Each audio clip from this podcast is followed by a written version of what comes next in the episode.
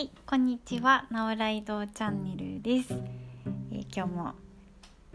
お話をしていきたいと思います。博士ちゃんもね、えー興味深そうにこちらを見ております。えー昨日はね、博士ちゃんと公園にね行って、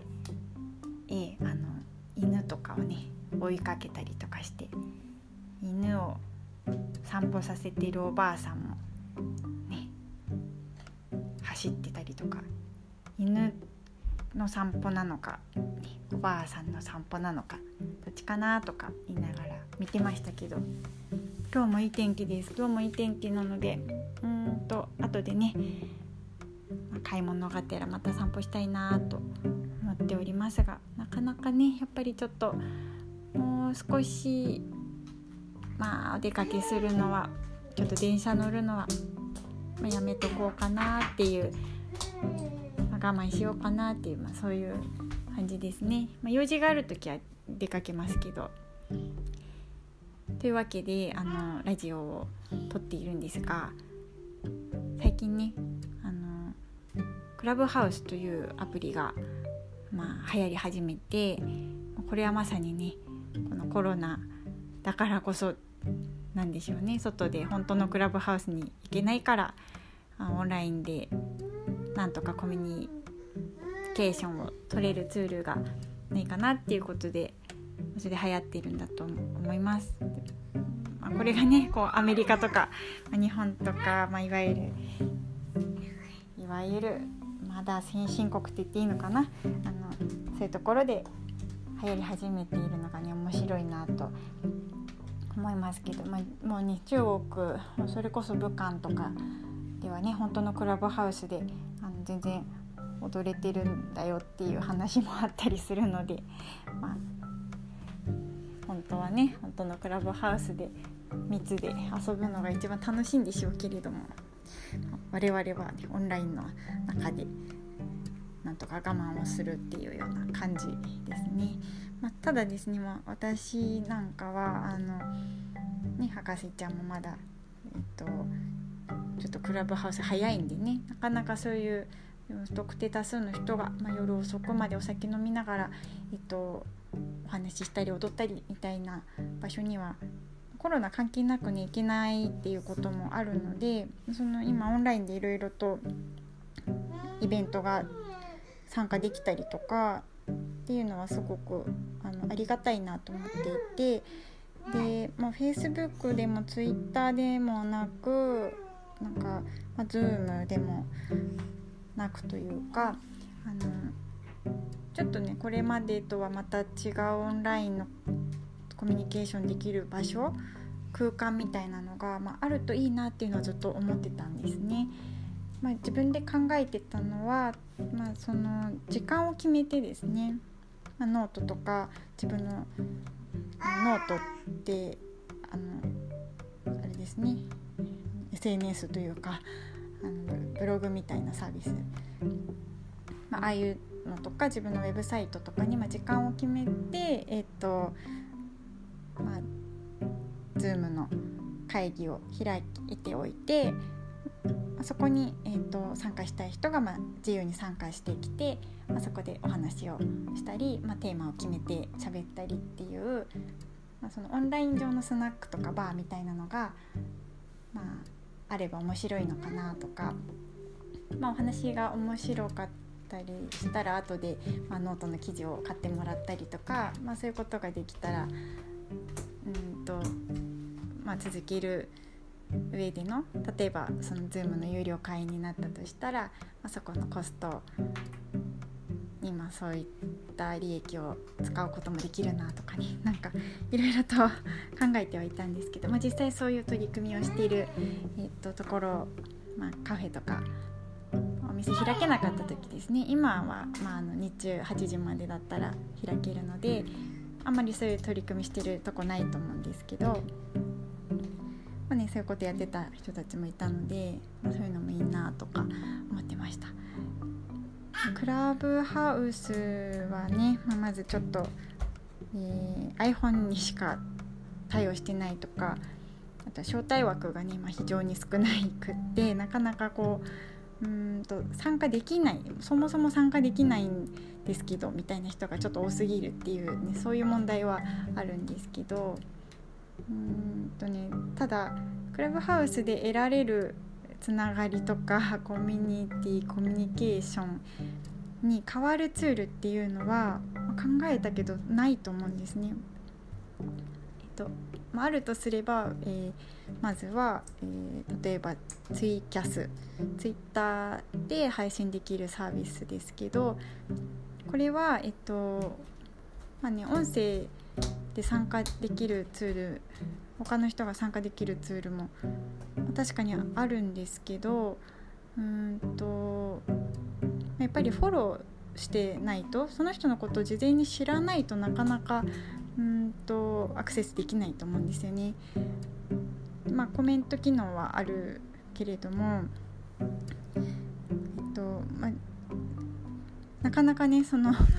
今喋ってる人のところに私も混ぜてっていうのって私も見たことないし えっとちょっとねハードル高いのかなっていう感じですね。うんあと全く自分が興味ないというか今まであんまりアンテナ張ってこなかったものにぶつかれるってこともまずないですよねツイキャスだと。そんな感じであとはうんと Facebook, Facebook にルームって機能がありますよね。これは結構あのクラブハウスに近いのかなと思うんですけどルームも使ってる人見たことほとんどないし なんか見たとしてもえっとちょっとそれ混ざるの勇気いりますよね。たルルーム使ったことないから分かんないんですけど多分入ったら喋んなきゃいけないんだと思うんですよ。でもクラブハウスは、えっと、入ってもあの喋んなくてもいいんですね。聞いてるだけでよくって喋りたくなったらあの喋りたいですっていうあのアピールをして、まあ、そうすると喋ってるところに入れてもらえるっていう感じなんですね。だからねあのその部屋に喋ってる部屋に入るハードルっていうのが多分 Facebook のルームよりも低くってで、まあ、そこはいいところだと思いますね。かつ Facebook は、えーと、友達同士になってないとルーム表示されないと思うんですけど Facebook ページとかでもできるのかな？ちょっとねやっぱ使ったことないから分かんない部分があるからなんともなんですけどえっと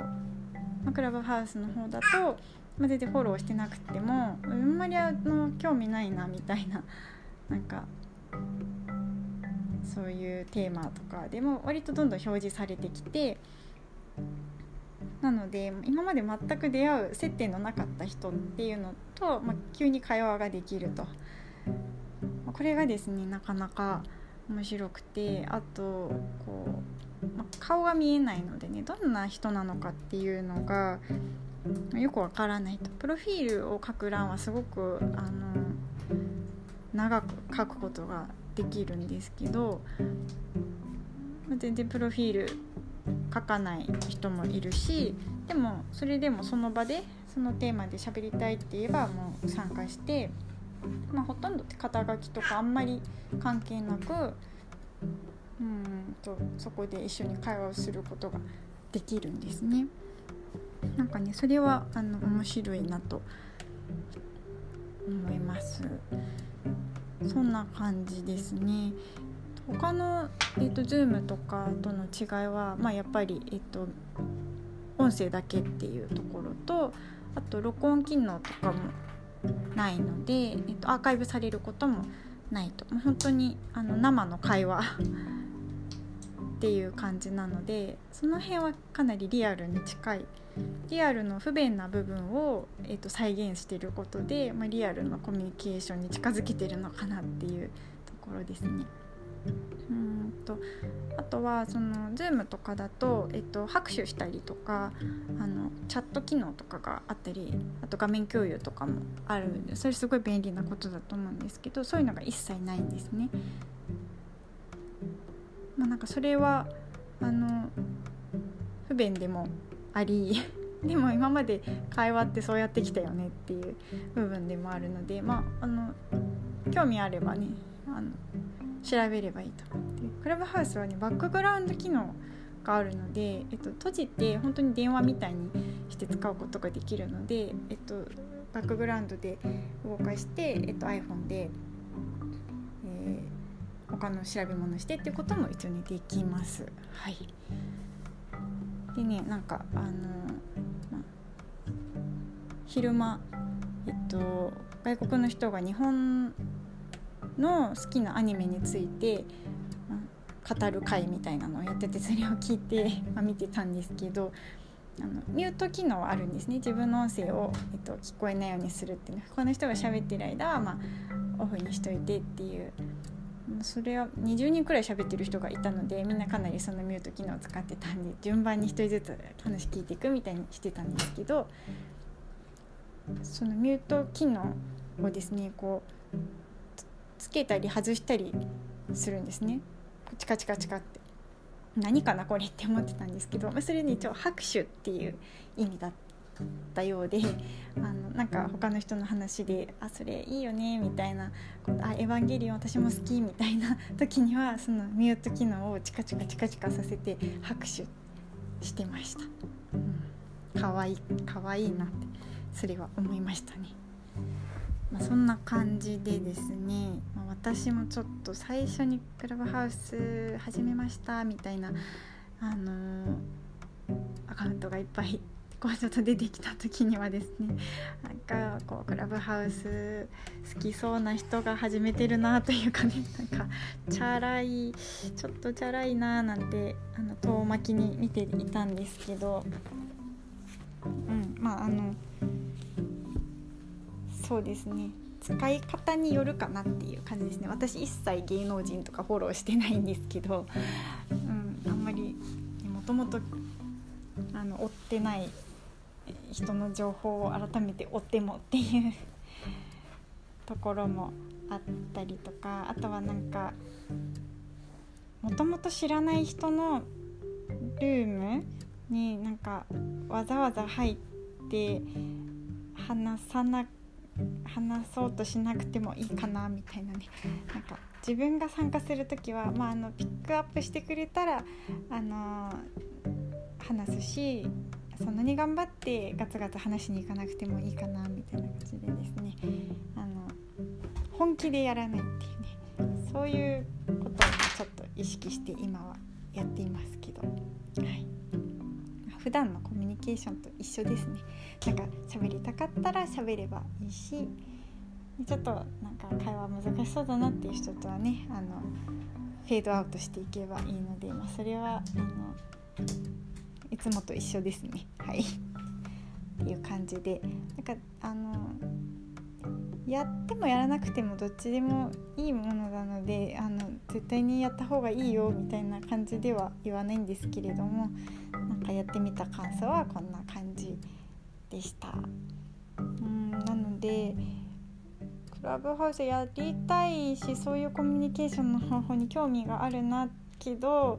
あの今使ってる携帯わざわざ iPhone に変えたくないし誰かに招待送ってって頼むのもなんかなっていうえっと、方はですねあのなんかさっき言ったような何かテーマを決めて Zoom のあの会をしましょうとかですね。あのそれこそ Facebook のルームを使ってみるとかそっちの方が多分今だったらなんかそういうの混ざりたいけど Android だしみたいに思ってる方がですねいいですねいいですねやりましょう一緒にっていうことであの反クラブハウス連盟みたいなのがですねできて楽しいんじゃないかなとか思ったりするので、えっと、私もですねあのクラブハウスは今はちょっと流行ってますけどその招待枠が少ないことと Android 対応してないっていうことがまあ改善されないようでしたらまたねその Zoom のイベントとかをちょっとオープンにしていく方法を考えていきたいと思いますのでまあ頑張りましょう。はいとちょっと宣伝をしますと今年はですね私が企画している朗読者というイベントがね4回予定されていて第1回目のイベントが3月6日土曜日に予定されています。これはですね、えー、泉鏡花という作家がいるんですけれども彼の「天守物語」っていう、まあ、非常に有名な戯曲とあと「ひな語」っていうですねあのまあ、おひな様がね、えー、3月ありますけれどもおひな様をめぐるちょっとエッセイのような小説のような、まあ、怪奇話のような、まあ、不思議なお話があってですね、まあ、この2本を朗読で、えーと、聞いていただくと。朗読するのはあのプロの俳優さんでですね、まあ、これに演出をつけてやります。それで、えーと、トークの方を私担当しておりましてその後、えー、文芸評論家でアンソロジストっていうですね、まあ、過去の作品とか、まあ、現代の作品とかを、まあ、こう選んでですね、まあ、そのテーマで、えー、本を作っていくっていう、まあ、編集者の方。なんかものすごくあの日本の特に怪談文芸のところにお詳しい方でものすごい知識が頭の中に詰まってるんですね、まあ、その中から泉鏡花っていう部分とあとまひな祭りっていうことでこう女性ですね。あの、まあ、幻想的な女性像を描いてきた、まあ、その作家の話っていうのを聞いていこうと思っております。うん。まあ、それの他にですねまたちょっとあんまり実のならないというか 意味のあんまりないイベントなんかもね企画できたらなと思うのでなんかこういうのやってほしいとかあの一緒にやりましょうとかねそういうのあったら是非声かけていただければと思います。あちょっと長くなりましたが聞いていただいてありがとうございました。